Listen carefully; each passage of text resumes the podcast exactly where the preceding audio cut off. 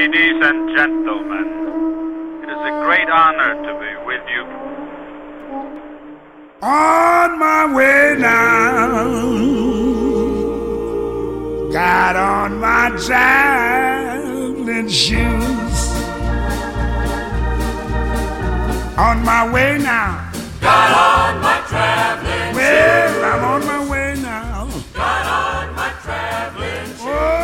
Il est 10 heures, passé de quelques secondes. Notre débat du jour porte sur la relation bien particulière d'Ernest Hemingway, avec la guerre, je devrais dire d'ailleurs avec les guerres, les guerres mondiales et la guerre d'Espagne en particulier. Alors pour illustrer euh, cet aspect de son existence, Dieu sait qu'il est important, j'ai le plaisir d'accueillir trois invités de marque qui ont en commun d'avoir l'un les uns et les autres couverts, comme on dit dans la presse, des guerres, et certaines guerres illustres et d'autres moins, d'avoir beaucoup lu Hemingway et de conserver pour lui une certaine tendresse. Dans le désordre, Olivier Todd, qui vient de publier chez Grasset un roman très remarquable, très troublant d'ailleurs, ça serait l'occasion d'une autre émission, qui s'intitule J'ai vécu en ces temps. Renaud Girard, notre confrère du Figaro, grand reporter, grand spécialiste, on peut dire, en tout cas, grand familier des théâtres d'opération, comme on dit dans les états-majors, et qui revient de Peshawar. Et il a rapporté, à la suite de ce xème voyage dans cette région troublée, un reportage que je ne dirais pas romanesque, mais extrêmement écrit, qui s'intitule Retour à Peshawar, paru également chez Grasset. Et enfin, Roger Grenier, euh, à qui peu de choses en ce qui concerne la littérature depuis un bon demi-siècle euh, est étranger, euh, qui vient de publier chez Gallimard un album illustré par Georges Lemoine intitulé 5 rue Sébastien Bottin. On sait que c'est la rue qui pendant des années a abrité la maison Gallimard. Elle vient d'être débaptisée. Elle s'appelle, nul ne l'ignore, la rue Gaston Gallimard. Alors cet Hemingway, vous l'aimez bien, nous aussi, ça tombe bien. Je vais d'abord me tourner vers Olivier Todd. Euh, Est-ce que, euh, à vos débuts dans la profession journalistique, vous l'avez croisé tant soit peu? Hemingway? Hmm.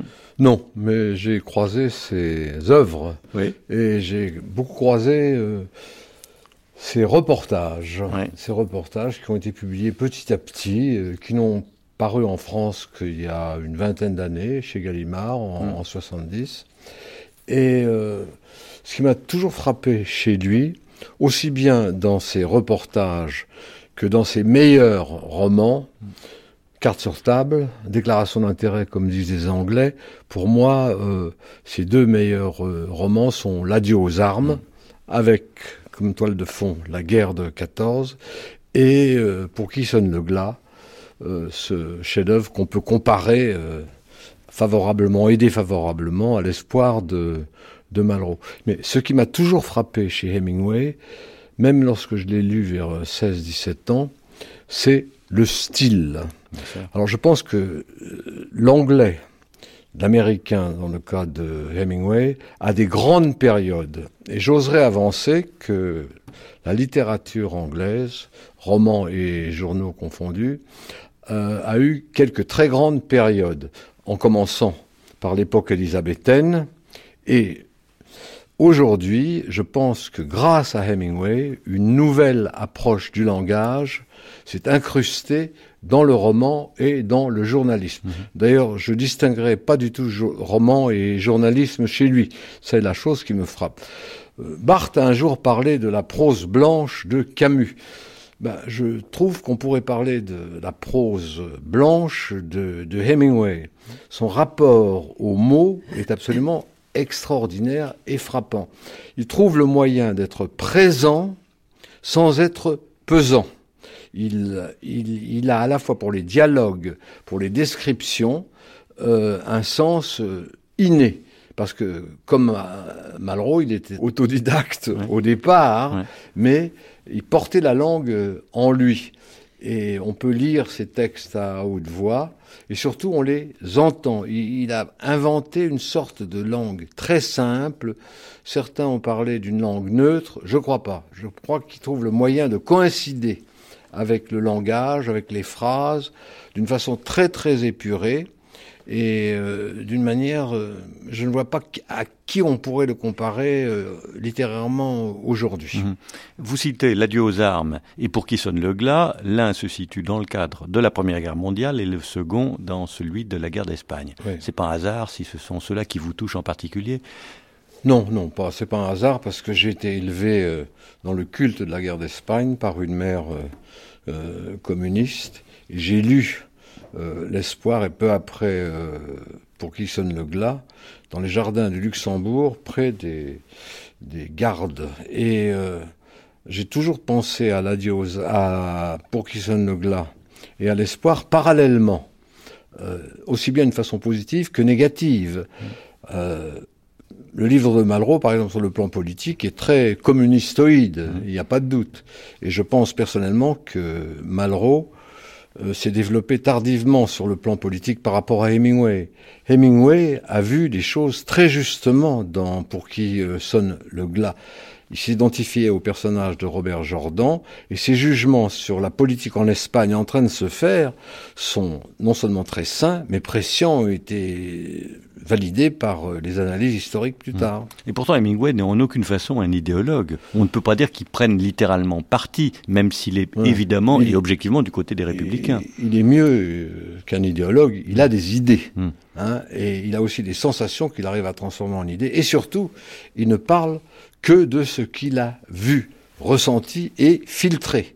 Ça, le passage de la sensation, des perceptions chez Hemingway à l'écrit, aux phrases, est, quand on les regarde de très près, euh, extraordinairement frappant. Je ne dirais pas que c'est poétique, mais c'est d'une précision prosodique extraordinaire. Euh, vous, Roger Grenier, qui avez été ô combien journaliste, euh, tout comme Hemingway, euh, mais qui ma- depuis quand même pas mal d'années surtout et un homme du livre, de la littérature, vous ne l'avez pas croisé, vous avez failli le croiser, je crois, mais vous avez une expérience en commun, c'est que comme Olivier Todd, vous avez été, vous aussi, sur le front. On peut pas y échapper quand, on, est de ma génération. Je me suis tapé quand même trois ans d'armée euh, française, ce qui était une horreur, bon, je le dis tout de suite.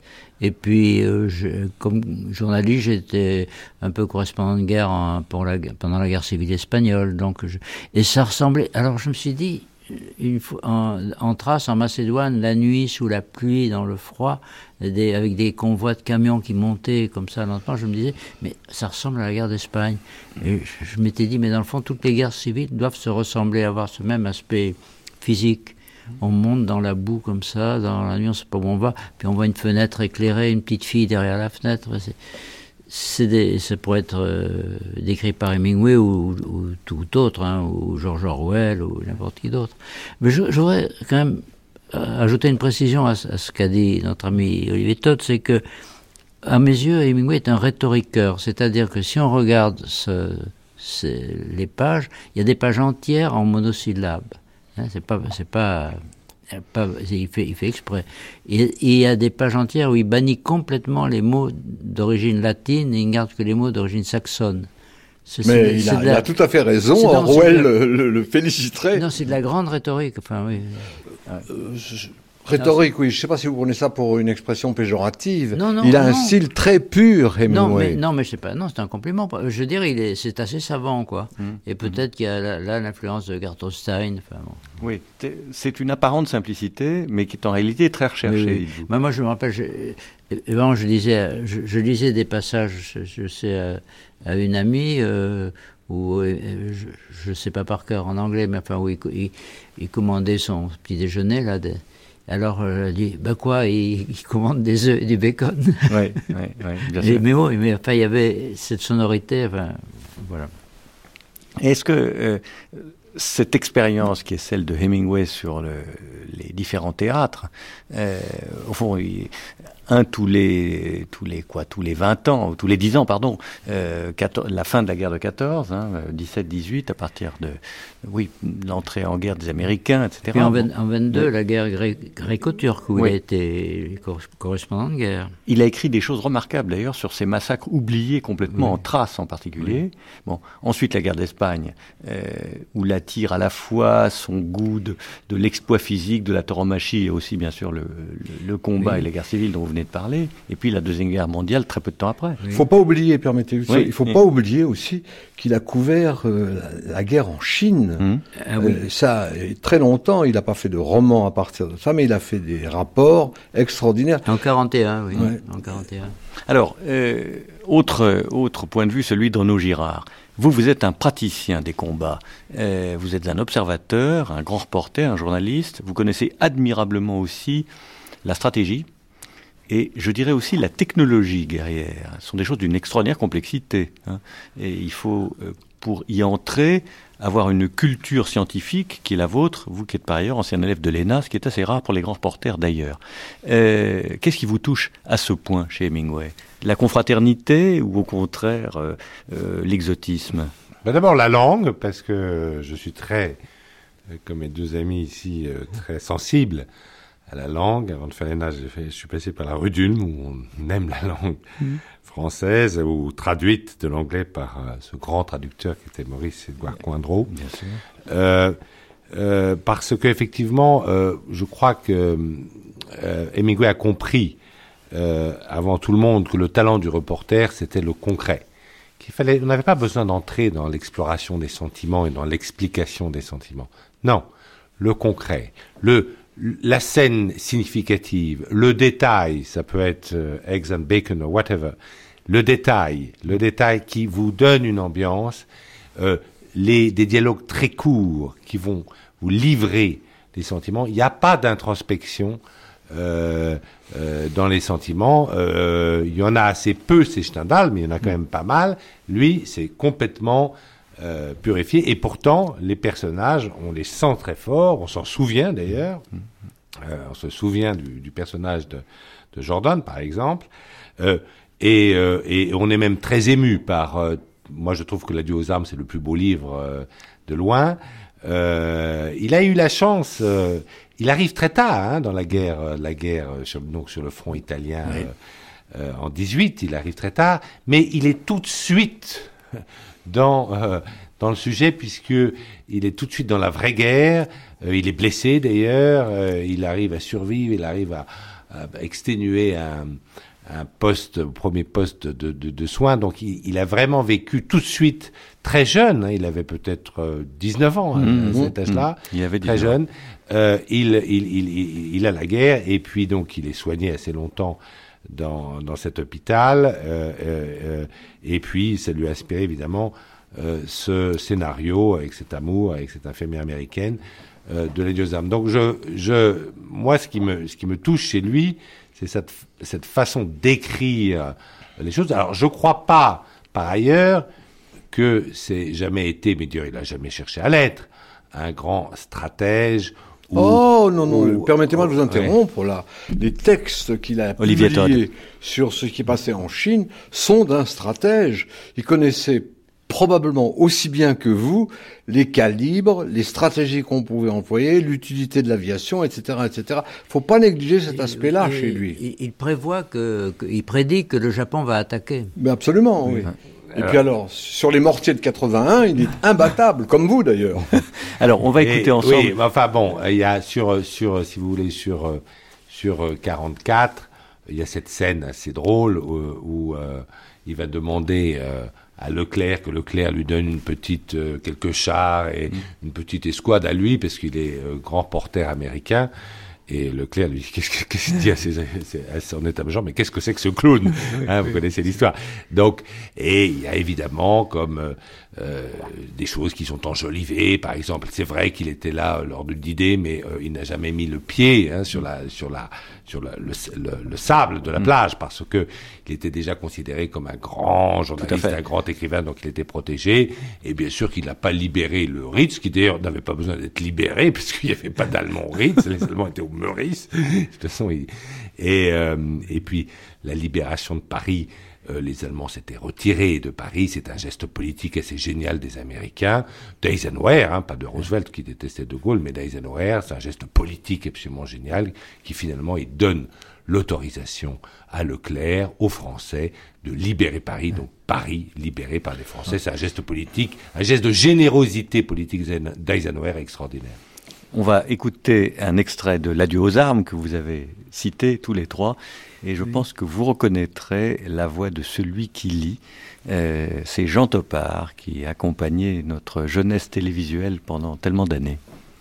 Je terminai mon fromage et bus une gorgée de vin. Au milieu du bruit, je distinguai de nouveau un tout sautement, puis le tchu puis un éclair, comme lorsque la porte d'un haut fourneau s'ouvre brusquement, un grondement blanc d'abord, rouge ensuite, accompagné d'un violent courant d'air. J'essayais de respirer, mais j'avais le souffle coupé, et je me sentis sortir tout entier de moi-même, emporté loin, bien loin par le vent. Tout mon être s'enfuyait rapidement, et je savais que j'étais mort et que c'était une erreur de croire qu'on mourrait comme ça, sans s'en apercevoir. Puis, eu l'impression de flotter. Et au lieu de continuer dans mon vol, je me sentis retomber. Je respirais. J'étais revenu à moi. Le sol était défoncé, et en face de moi, il y avait une poutre déchiquetée. Dans le chaos de ma tête, j'entendis quelqu'un crier. Je crus entendre quelqu'un hurler. J'essayais de bouger, mais je ne pouvais pas bouger. J'entendais les détonations des mitrailleuses et la fusillade de l'autre côté et tout au long de la rivière. Dans une éblouissante clarté, je voyais les obus à étoiles monter, éclater, flotter dans l'air tout blanc. Les fusées s'élançaient et j'entendais les bombes, tout cela en quelques minutes. Ensuite, près de moi, j'entendis quelqu'un crier Mamma mia Oh, mamma mia Je tirais, je me tordis, je finis par dégager mes jambes. Alors je pus me retourner et le toucher. C'était Passini. Et quand je le touchai, il hurla. Il avait les jambes tournées de mon côté, et dans les alternances d'ombre et de lumière, je vis qu'elles étaient toutes deux broyées au-dessus des genoux. Une des jambes était sectionnée, l'autre ne tenait plus que par les tendons et un morceau de pantalon. Et le moignon se crispait, se tordait comme s'il était entièrement détaché. Passini se mordit le bras et gémit. Oh, mamma mia, mamma. Puis, Dio te salve Maria, Dio te salve Maria. Oh Jésus, achevez-moi. Jésus-Christ, achevez-moi. Mamma mia. Oh, Marie, ma bonne Sainte Vierge, achevez-moi. Assez, assez, assez. Oh Jésus, Sainte Vierge, assez. Oh. Et enfin, d'une voix étranglée. Mamma mia. Mamma mia. Et il resta tranquille, le bras dans la bouche, le moignon secoué de réflexe. Renaud Girard, vous qui avez encore une fois fréquenté euh, le front en première ligne, est-ce que ce sont des scènes que vous avez connues? Est-ce que Hemingway est, est, en l'occurrence un bon reporter? Alors là, vous voyez, là c'était vraiment euh, c'est extraordinaire hein, cette scène. Euh, mm. euh, je me souvenais pas que ce fût si bon encore. Mm. C'est ce sens du concret, euh, pas d'introspection mm. du personnage qui est en train de mourir. Simplement la description de sa mort. On y était, là j'y étais, j'étais presque dans la tranchée. Je touche du bois. Heureusement, euh, ça m'est jamais vu, ça m'est jamais arrivé de voir un camarade euh, mourir à côté de moi. Euh, j'ai vu euh, beaucoup de gens morts ou massacrés au Rwanda euh, ou en Bosnie ou en Tchétchénie ou ailleurs, mais je n'ai jamais vu et j'espère que je ne verrai jamais parce que je pense qu'on n'en sort pas indemne, mmh. voir un camarade et visiblement ce ce Passini est un camarade de combat, un ami euh, d'Hemingway. Ils viennent de, sans doute de se rencontrer. Enfin, ils se rencontrer depuis peut-être quelques semaines. Euh, et j'espère que ça ne, ça ne va jamais m'arriver. Mais il faut voir aussi que les guerres euh, que j'ai couvertes depuis 25 ans, qui sont soit des guerres interethniques, soit des guerres asymétriques, Hein, une guerre asymétrique, c'est la France contre la Libye, ou c'est Israël contre le Hezbollah, ou c'est l'Amérique contre les talibans sont des guerres qui sont évidemment beaucoup moins sanglantes que euh, ce front euh, italien euh, de 1918 ou le désastre de Caporetto où ce sont les Italiens et les Autrichiens face à face où il y a des centaines de milliers de victimes. en revanche, alors je, n'ai pas bien sûr couvert la guerre euh, civile, la guerre civile euh, grecque comme Ouais, comme gréco- Grenier ouais, ouais, ouais. ou euh, la guerre du Vietnam euh, comme Olivier Todd. Il y a peut-être, mais dans les guerres que j'ai connues, c'est surtout, avant tout, euh, les civils euh, qui meurent, euh, les civils qui meurent en premier. Olivier Todd, je vous voyais euh, pénétrer littéralement tandis que nous écoutions Topard lire un extrait de l'adieu aux armes. Ça vous a manifestement euh, bouleversé, et pourtant vous le connaissez Mm. par cœur ce texte. bouleversé, touché. Ouais. Il y a un aspect de d'Hemingway, de sa personnalité, qu'il ne faut pas négliger. Aspect qu'on retrouve euh, chez beaucoup de, de journalistes et chez ceux qu'on appelle des correspondants de guerre. Ils sont fascinés par la guerre. Ils l'aiment sans l'adorer. Et à 19 ans, euh, Hemingway subit le, le tropisme. Et alors, il réussit une chose qui n'est pas facile de réaliser, c'est qu'en même temps, il la décrit très très bien et euh, il la condamne implicitement, sans arrêt, qu'il s'agisse de la guerre d'Espagne, qu'il s'agisse de la guerre de 14. Il est même beaucoup plus dur, me semble-t-il, pour la guerre de, de, de 14 que pour la, la guerre d'Espagne. Et il est tout à fait capable, malgré ses sympathies, euh, de saluer les adversaires. Euh, ce qui fait, dans, euh, pour qui sonne le glas, Robert Jordan euh, tire son chapeau quelquefois aux franquistes, ce que Malraux, lui, ne, ne fait pas du tout. Hein, jamais. Mais c'est très anglo-saxon, La ça. hein. subjectivité et l'objectivité euh, de Hemingway sont très intéressantes, sont mêlées, et il fait sentir à quel point toutes les guerres sont atroces et se ressemblent, parce que finalement rien ne ressemble plus à un cadavre jaune qu'un cadavre euh, noir ou, ou blanc, et il se laisse aller, mais il n'est pas lyrique, ce qui n'est quand même pas mal de sa, part. Et il reconnaît euh, qu'il aime ça. Alors, vous avez dit tout à l'heure qu'il n'avait pas débarqué en Normandie. Je suis pas tellement sûr que vous ayez raison. Ses biographes ne mettent pas ça en question. Il a débarqué, pas dans la première vague, mais dans les premières vagues, huitième, neuvième. Et il avait beau être très en cours en tant qu'écrivain auprès des généraux qui lui donnaient du cher Euney, cher Hemingway. Euh, il avait aussi une chose qui est importante, que tous les journalistes qui ont parlé de la guerre n'ont pas. Il avait incontestablement un courage froid. Mais si, si vous voulez, on reprend quand même juste là sur, euh, c'est pas du tout la même chose ce que Hemingway a vécu le 6 juin 44. Alors visiblement, moi, je, moi, ce qu'on m'avait dit, ce que j'ai toujours cru, euh, Monsieur Grenier va peut-être nous arbitrer entre nous, c'est qu'effectivement, il était dans les premiers chalands, mais qu'il n'a pas débarqué sur la plage 6 juin. Il est débarqué un peu plus tard. Euh, Quelques tout cas- heures plus tard. En tout cas, il n'a Oui, pas débarqué à. Omaha Beach, il n'a Ouais, pas non. débarqué sous le feu, ça c'est tout à fait sûr, alors que ce feu-là, il l'avait connu dans sa plus extrême intensité en 1918 sur le front contre les Autrichiens sur le front italien. Ouais. Oh, Roger ça, alors, Grenier. je, je renvoie aux historiens, je renvoie aux biographes, et en l'occurrence, Voilà. à Grenier. Voilà. Moi, une chose qui m'étonne, il a écrit une, une nouvelle. Il a éprouvé le besoin, ça m'étonne qu'il ait éprouvé le besoin d'écrire cette nouvelle, Histoire naturelle des morts. Le sujet de la nouvelle, il décrit tous les morts qu'il a vus. Ouais, ouais. Dans- alors, euh, ou bien individuels, mais aussi euh, collectifs dans, euh, sur un champ de bataille, quand ils sont en train de pourrir d'ailleurs, de gonfler, etc., de changer de couleur. Alors, Histoire naturelle des morts, alors qu'est-ce qu'il lui a pris pour écrire ça? Je ne sais pas. Alors, est-ce que vous avez vu, vous qui connaissez bien son œuvre, est-ce que vous avez vu des textes sur 44 sur sur 40... Moi, j'en ai pas vu, donc c'est pour ça que je, je crois qu'il a, voilà, il a pas vraiment connu. Il avait déjà un certain âge, il n'a pas vraiment Oui, oui, connu le front oui. comme il l'a connu. En. Non, mais il a raconté sous forme journalistique et non Mais- pas romanesque. Il a- Euh, il a raconté, euh, et c'est publié d'ailleurs dans un recueil qui s'appelle En ligne chez Gallimard, qu'on a souvent évoqué au cours de cette grande traversée, parce que il m'arrive de penser que c'est le meilleur livre d'Hemingway, que c'est un livre disparate et composite, mais ce sont tous les articles de presse de toute sa carrière. Et il est des pages considérables sur le débarquement.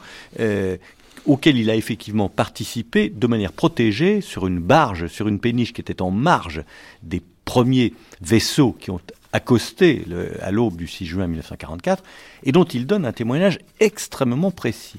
Bon. Il y a des articles de 44 qui ont été republiés dans oui. Et ailleurs et qui n'ont pas, à ma connaissance, hein, été contestés. Non, non, c'est Il vrai. raconte, il raconte euh, mètre par mètre, quelquefois d'une façon excessive, parce que Oui, Il, il est a- prolixe, hein, il- aussi bien dans ses dialogues que dans ses descriptions. Il a une manie de la répétition qui, quelquefois, est un petit peu fatigante. hein. Il Oui. faut pas non plus en faire un... Alors, on, on va, on va passer à la Deuxième Guerre mondiale, et puis on reviendra, peu importe la chronologie, à celle Sur- d'E- oui. à celle d'Espagne. Oui, Roger, Roger Grenier. Non, vous n'avez pas envie de parler de la guerre d'Espagne? Si, mais bah, bien sûr que si. C'est au programme. Une petite chose à dire sur la guerre d'Espagne. Il se trouve que j'ai connu euh, à Pamplune en, en 57, j'ai revu plusieurs fois, le personnage qui est l'hôtelier du soleil se lève aussi, hein, qui s'a- qui s'appelle Montoya dans le roman, mais dont le vrai nom était Juanito Quintana. Et on ne sort pas de bon, notre sujet de la guerre parce que bon, ce Quintana, c'est l'homme qui a appris la tauromachie à Hemingway, qui était Hemingway considéré comme le plus grand expert en, en tauromachie. Et il a eu des ennuis quand il y a eu la guerre civile, ce brave homme.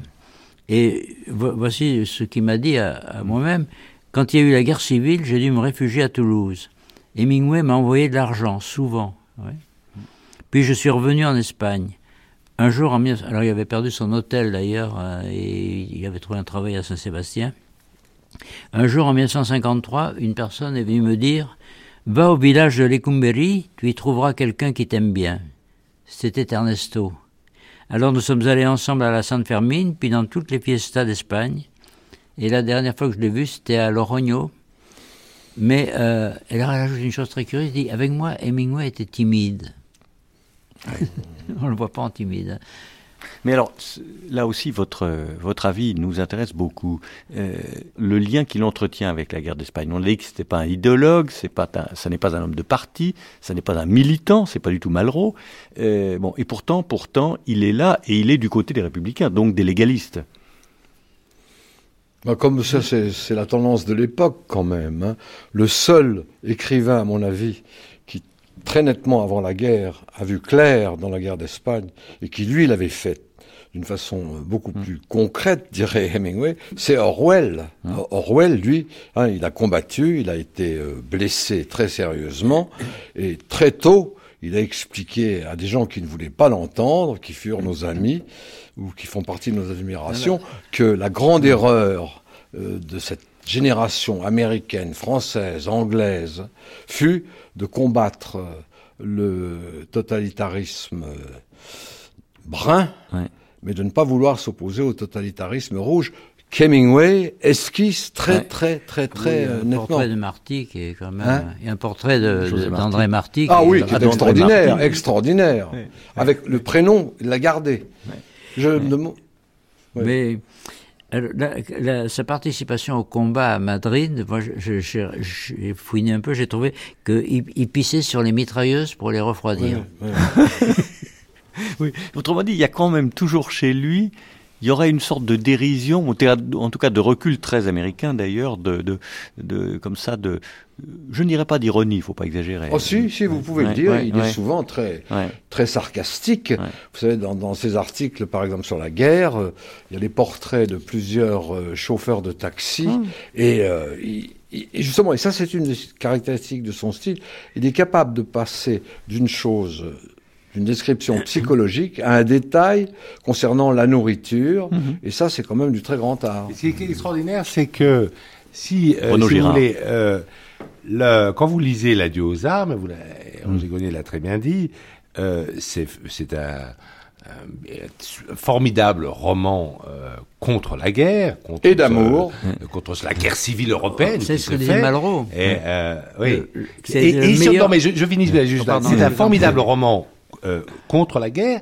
et c'est sans doute, ça va être sans doute l'œuvre la plus efficace contre cette grande boucherie, la guerre civile européenne qu'est la guerre euh, de 14, plus efficace que les livres qui, eux, ont davantage de thèses. Je veux parler du feu de Bien sûr. Henri Barbus, Ah, ben, ou je veux même parler euh, de À l'Ouest, euh, Rien de nouveau, de ouais. Remarque. Et, et c'est sans du tout avoir le moindre exposé, la, le, mo- le moindre Bien sûr. essai, la moindre dissertation, il arrive à faire un passé, pa- il arrive à faire passer un message parce qu'aujourd'hui, le livre dont on, se- dont on se souvient euh, sur la guerre de 14, plus encore qu'à l'Ouest et de nouveau, c'est bien l'adieu aux armes d'Hemingway.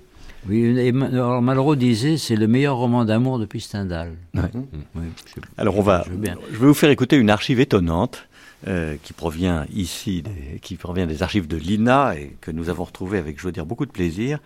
Euh, c'est un reportage en direct euh, qui date d'août 44 et euh, la voix que vous allez entendre n'est autre que celle de Pierre Schaeffer, qui fondera quelques années après, peu de temps après d'ailleurs, le service de la recherche de la RDF, puis de la RTF, puis de l'ORTF, etc. Polytechnicien, musicien, compositeur, essayiste, personnage tout à fait extraordinaire, etc. Ce document émane de la direction clandestine de la radiodiffusion nationale française. Écoutez bien ce qu'attend et ce qu'annonce Pierre Schaeffer. Il est 10h30. Notre quatrième émission de la soirée, qui est destinée au quatrième secteur,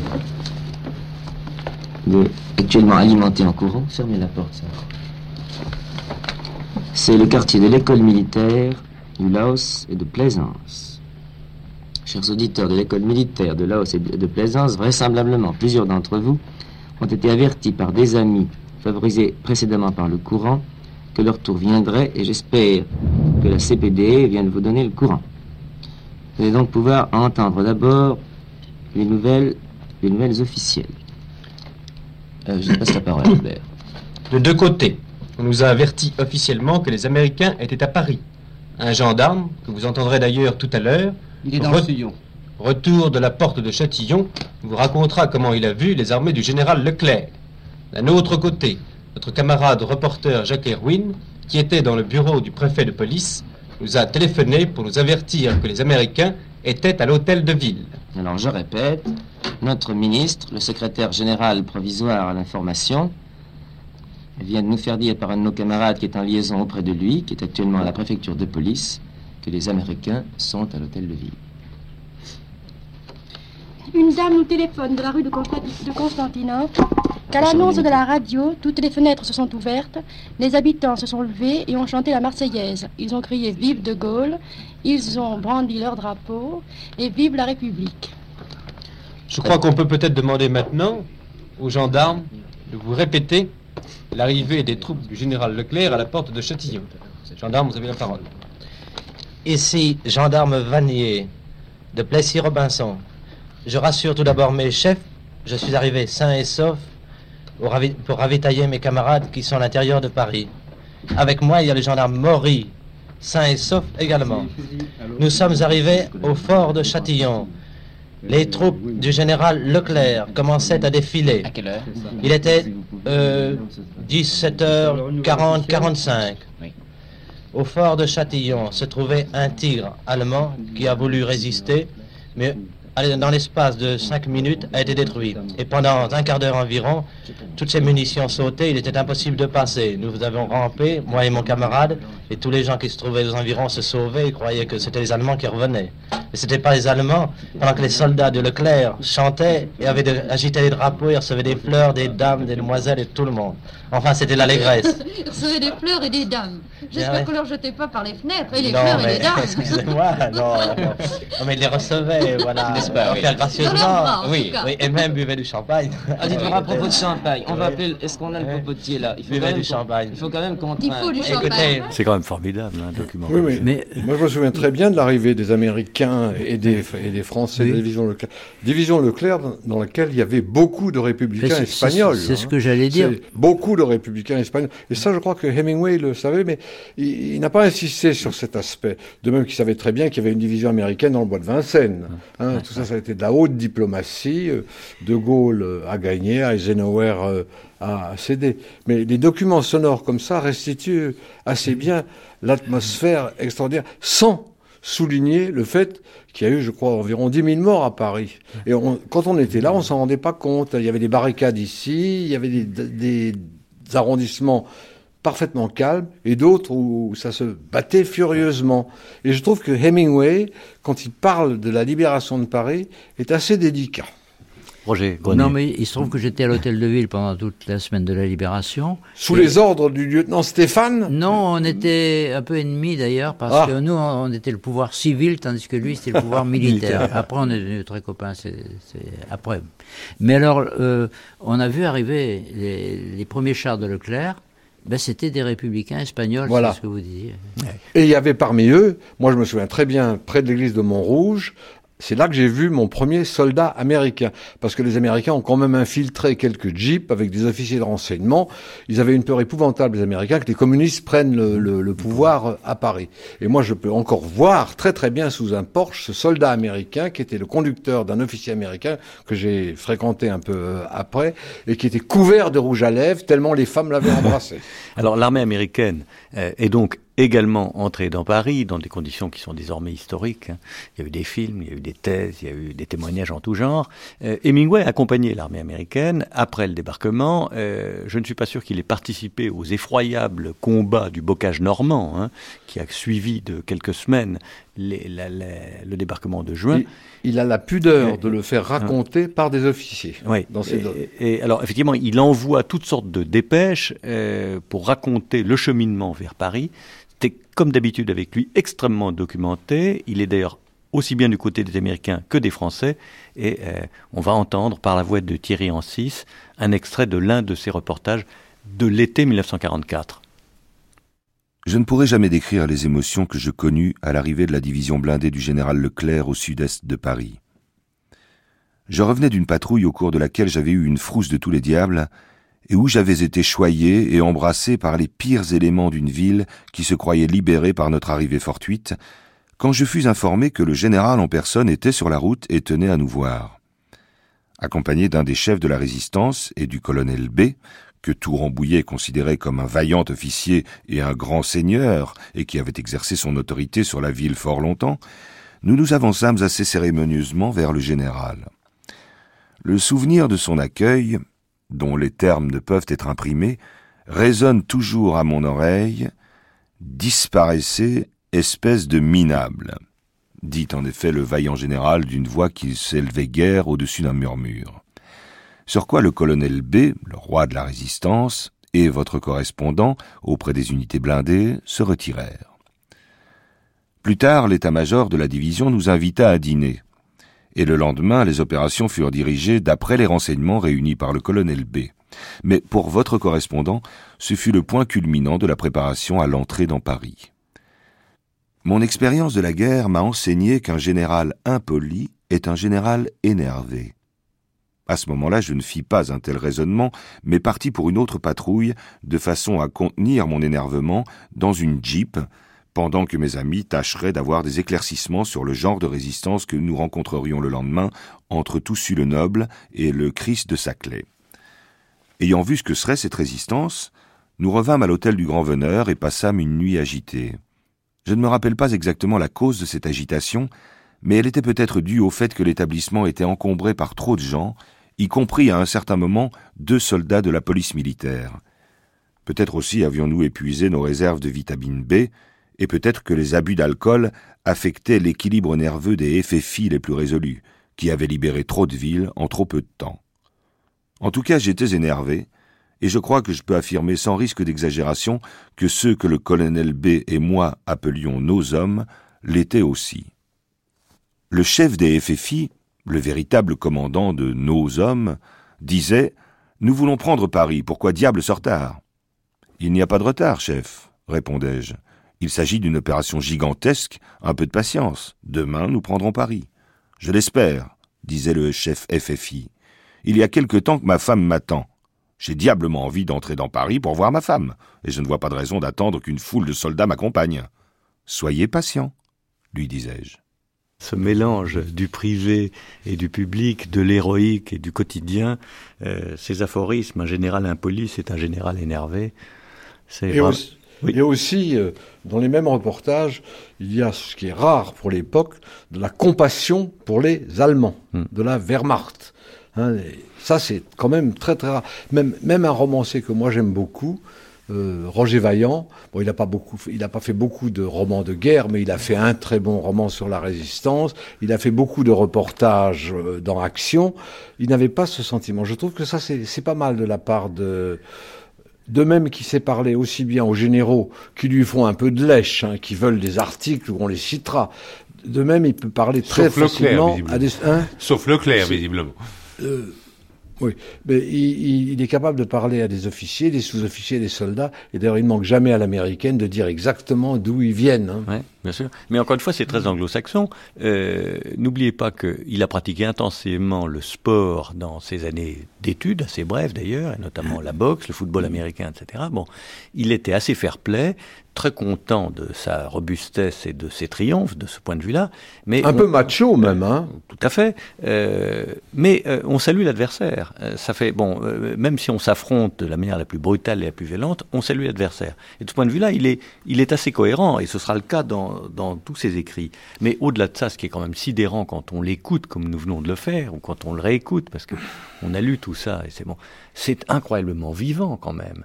Euh, et, et, on voit bien que ces grandes causes mondiales, portées par l'idéologie, portées par euh, ce qui n'est pas encore la mondialisation, mais c'est pourtant bel et bien le cas, euh, ça tient à des individus, ça tient à ce capitaine de l'armée française qui se demande pourquoi on ne l'autorise pas à aller retrouver sa femme. C'est magnifique ça. Chez Hemingway, ça tient aussi à un principe absolu du journalisme contre lequel moi personnellement j'ai beaucoup péché au début de ma couverture du Vietnam. Il ne parle Hemingway que de ce qu'il a vu ou de ce qu'on lui raconte directement en donnant ses sources. C'est quand même très très important. Mmh. On se casse la figure dans le reportage de guerre quand on se met à penser idéologiquement. Oui, d'ailleurs, il y a... Un... Renaud Girard, justement, vous, encore une fois, qui êtes alors... Euh, ben voilà, par de nous quatre, ce que dit plus... Olivier Todd me oui. fait penser à un reportage que j'ai lu, euh, que l'écrivain Jonathan Little vient de faire sur le Sud-Soudan. Bien sûr, c'est pas des guerres chaudes comme... Euh, comme le bocage normand, comme l'Italie, ce sont des petites guerres ethniques.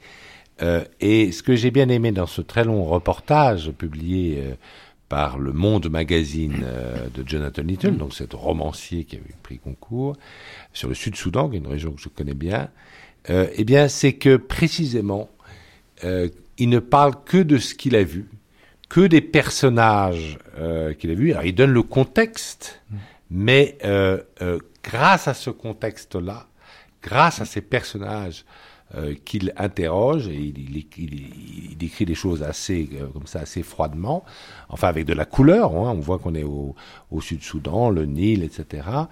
Euh, et, euh, et la conclusion, eh bien, on la comprend toute seule. C'est la conclusion de ce reportage, c'est qu'évidemment, euh, le Sud-Soudan, visiblement, malheureusement, ne peut pas être un pays indépendant, que ce pays risque d'imploser sous ses propres mmh. guerres internes, quand bien même le Nord euh, ne lui ferait plus, euh, ne lui ferait plus la guerre. Mais le, le reportage de guerre mmh. tel que vous le vivez vous-même, Renaud Girard, euh, hic et non, vraiment, mmh. en ce moment, c'est mmh. votre métier. Bon, euh, tel que l'a pratiqué Hemingway, est-ce que, Roger Grenier, est-ce que c'est un genre littéraire? Euh, je, je, ne sais pas. Parce, moi, j'avais envie de parler d'autre chose, c'est que Hemingway parle, euh, montre très bien les hommes détruits par la guerre. Il y, a, il y a, une nouvelle qui s'appelle Un soldat chez lui. Mmh. C'est un, un, jeune soldat américain qui, qui est rentré au pays, hein, de, quelque part euh, dans l'Ohio, je ne sais plus dans quel état, enfin peu importe. Il s'intéresse plus à rien, il, il, sa famille, les, les, copines, tout ça, ça et il, il finit par dire je n'aime personne. C'est ce qui est arrivé à tellement de vétérans américains ben voilà. au Vietnam. Et c'est là il est très très bon là Hemingway pour ça. Il est presque universel. Pour répondre à votre question, je ne pense pas qu'il y a un style où il y a même un métier de reporter de guerre. Il y a d'abord la guerre, c'est un, c'est un, c'est beaucoup plus facile de faire un reportage sur la guerre que sur une situation dans une ville de province, euh, de raconter Châteaudun, la vie quotidienne à Châteaudun. Ça, c'est un, ça, c'est un reportage très difficile à faire parce que la guerre, vous avez des événements dramatiques, la mort, euh, vous avez, et puis vous avez une géographie qui est assez facile à expliquer, qui est un front.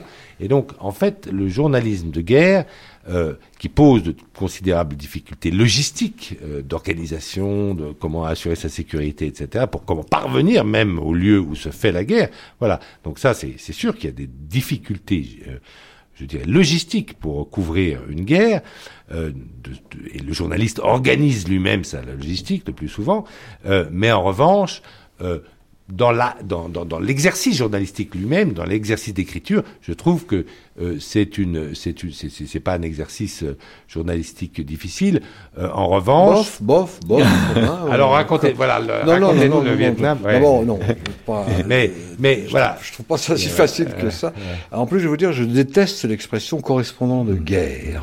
Bon, non, non, non, non. De même que je déteste les nouvelles catégories professionnelles, grands reporters. Il n'y a pas de grands et de petits reporters, il y en a de bons et de mauvais. De même que je n'aime pas les gens qui n'ont fait que des corres- qui n'ont été que correspondants de guerre. Souvent, ce sont des personnages pathologiques. Et en particulier, on en a trouvé beaucoup chez les photographes. Et je m'excuse d'avoir à le dire, j'ai connu, tous nos confrères connaissent plusieurs femmes qui ont été uniquement photographes de guerre et qui sont sorties du métier parce qu'elles ne pouvaient plus vivre des assauts. Ça, c'est, ça me paraît euh, très dangereux.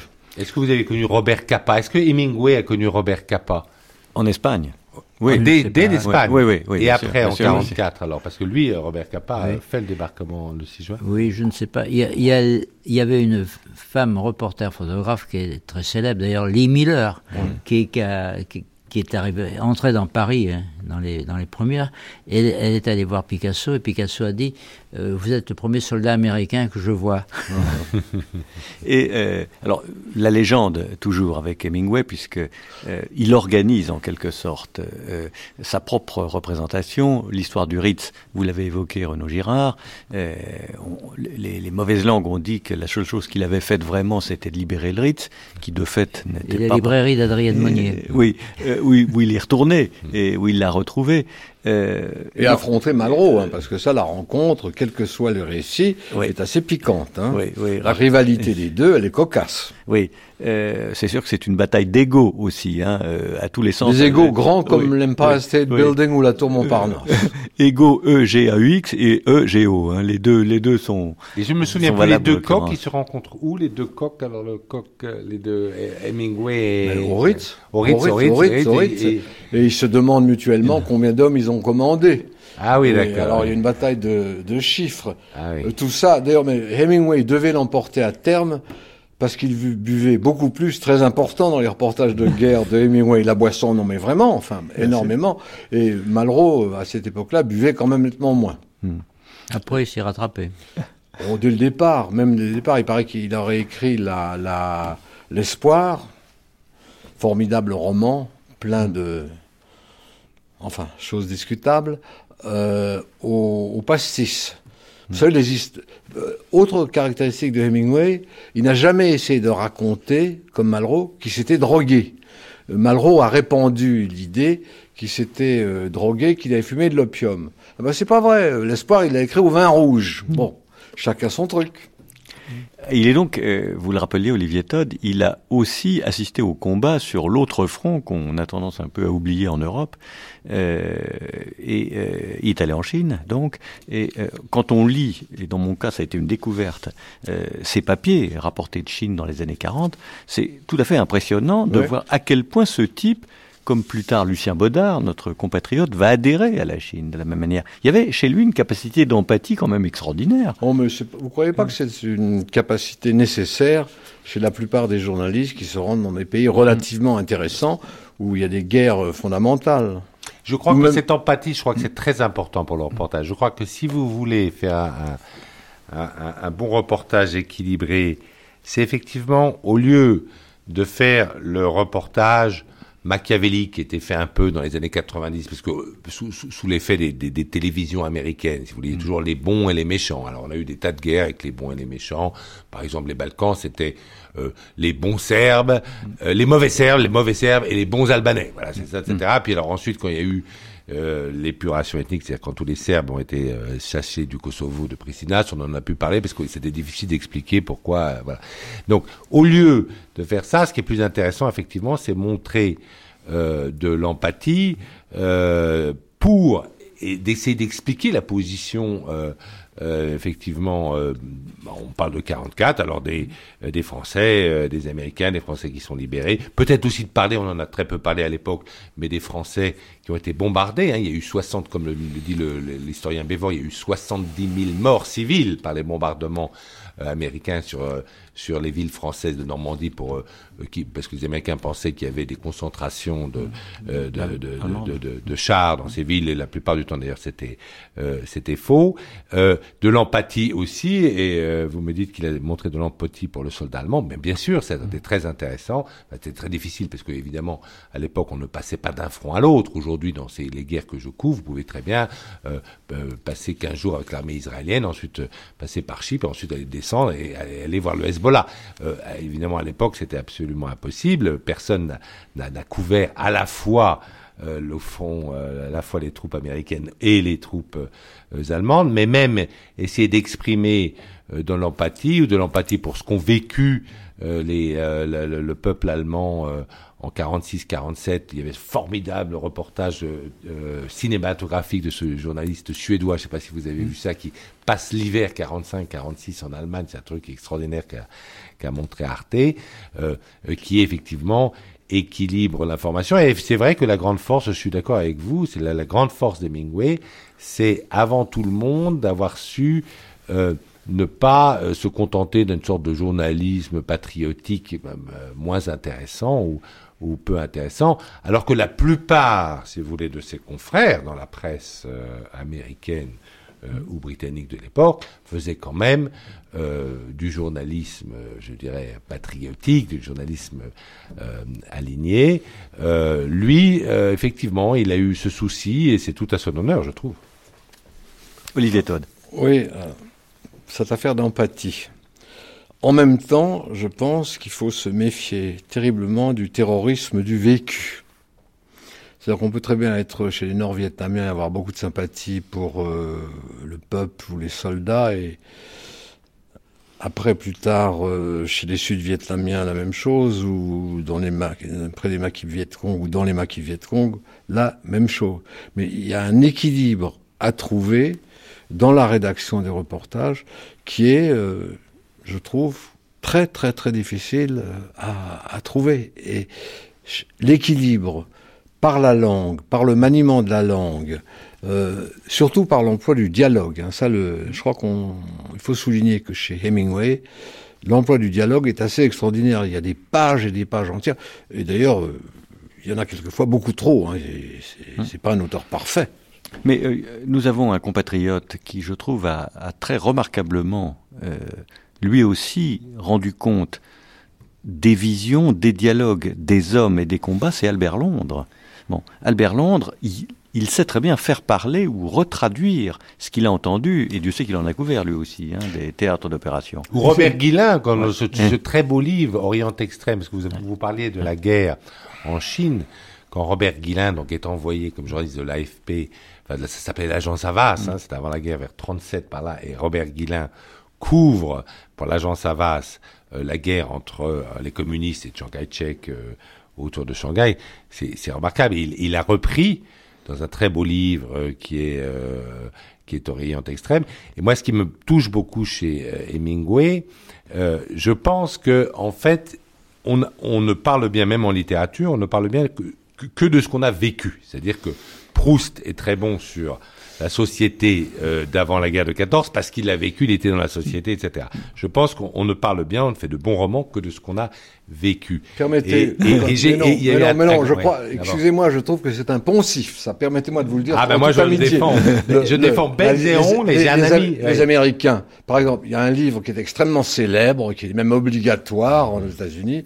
C'est The Red Badge of Courage, Mm. l'écusson rouge du courage de Stephen Crane, qui n'a jamais mis les pieds sur un champ de bataille. Euh, Il y a des gens qui sont capables de recréer. Mais il y a une chose que je voudrais dire, euh, faudrait peut-être euh, regarder de près, c'est que les articles de Hemingway sont bons parce qu'ils sont souvent construits comme des nouvelles. Ou l'inverse, c'est-à-dire qu'il prend des articles et il en fait des Exactement, nouvelles. exactement, exactement. Et d'ailleurs, il arrive à faire imploser et exploser. Le, le vieil la- homme près du pont, par Ouais, exemple. ouais, ouais. La, la distinction euh, que je trouve quand même très contestable de le style journalistique et le style romantique. Alors Et- moi, je m'inscris en faux. Je pense que si euh, Hemingway, je le dis très net là, si Hemingway n'avait pas était resté dans le Kansas et n'était pas allé sur le front italien, il n'aurait jamais le l'adieu aux, aux armes Non, n'aurait mais jamais bien été un sûr, aussi mais bien livre. sûr, on conteste et, pas. Et l'adieu aux armes est beau parce qu'il a vécu cette guerre, il a été Oui, blessé lui-même et qu'on y croit. De même qu'il y a un très beau livre que vient de sortir un grand reporter euh, qui s'appelle Jean Hatzfeld, qui a longtemps été euh, en Libération, avec qui j'ai découvert la, la Bosnie. Il a fait un livre euh, qui s'appelle Où en est la nuit Euh, Et ce livre est bon, paru chez Gallimard d'ailleurs. Ce livre est très bon parce qu'il reprend dans ce, il y a une trame euh, romanesque très étudiée, mais il reprend tout ce qu'il a vécu en Éthiopie, en Europe euh, de l'Est, euh, dans le sport, parce qu'il a longtemps couvert le sport oui, pour Libération. oui, mais oui. Et donc, je pense que si Jean Hansfeld, par exemple, n'avait pas été un reporter sportif, ce qu'il a été pendant très longtemps, son roman qui est consacré à un, un coureur de marathon mythique euh, éthiopien, qui, arrive des, des- des tas de mésaventures, euh, n'aurait pas été si bon. Et je pense que ce qui fait la force d'Hemingway, précisément, euh, dans ses romans, je dis bien dans ses romans, c'est d'avoir vécu au plus près, comme Proust a vécu au plus près le, le salon euh, de Madame de Guermantes. Alors c'était peut-être la comtesse Greffule, mais enfin voilà, il nous raconte en fait la comtesse Greffule dans la, la, la plupart des écrivains, c'est le cas, mais ce que vous avez dit, c'est qu'on ne peut jamais imaginer. Et euh, je vous ai donné le premier exemple qui m'est venu à la tête. Je suis pas sûr que Tolstoï ait vu de très près tous les combats de la guerre de Russie. Hein. Roger Grenier. Et puis, ben, il y, a, y a Jules Romain qui a décrit la guerre de 14 euh, mieux que tout le monde et il l'a pas faite. hein. Voilà, entre autres. L'imagination, ça existe. Et le style, le style, ça c'est quelque chose sur lequel vous vous, vous, Ah vous oui. retrouverez facilement. hein, euh, parce que le fait est qu'il n'y a guère de différence entre ces articles, ces nouvelles et ces romans. Euh, tout ça s'interpénètre. euh, il a un sens stupéfiant de, de, de, de la brièveté, du laconisme, de, du visuel aussi, de la vision. Alors, euh, certains écrivains sont capables de décrire ou d'imaginer. Lui, il a vu, il a réinterprété, et ça donne ce qu'on vient d'écouter, qui est, euh, qui est saisissant. On est, on est en première ligne, et puis on s'en fout. Peut-être n'était-il pas lui-même en première ligne. Et il nous le laisse à croire, et c'est ça la littérature, non? Ah, c'est Sandra, le transsibérien. hein. Qui n'a jamais La- pris. la- Lazareff lui a dit, mais enfin, tu l'as pris, tu l'as pris, le transsibérien. Il dit, du moment que j'ai fait prendre à mes lecteurs, c'est tout ce qui compte.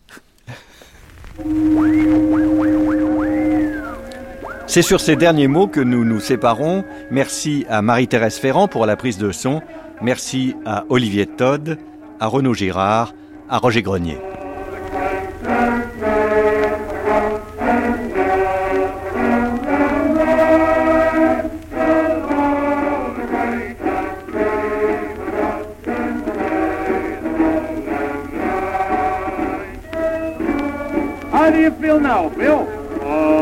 Bad now we're getting in the harbor.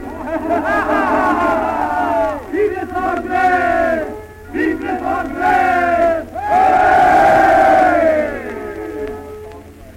Here we are. Now Vive les Anglais, mais oui, c'est l'armée britannique qui débarque en France en 1915 et ce détachement qui entonne Old Lang Syne, ce n'est qu'un au revoir, et aussi For Raise a Jolly Good Fellow.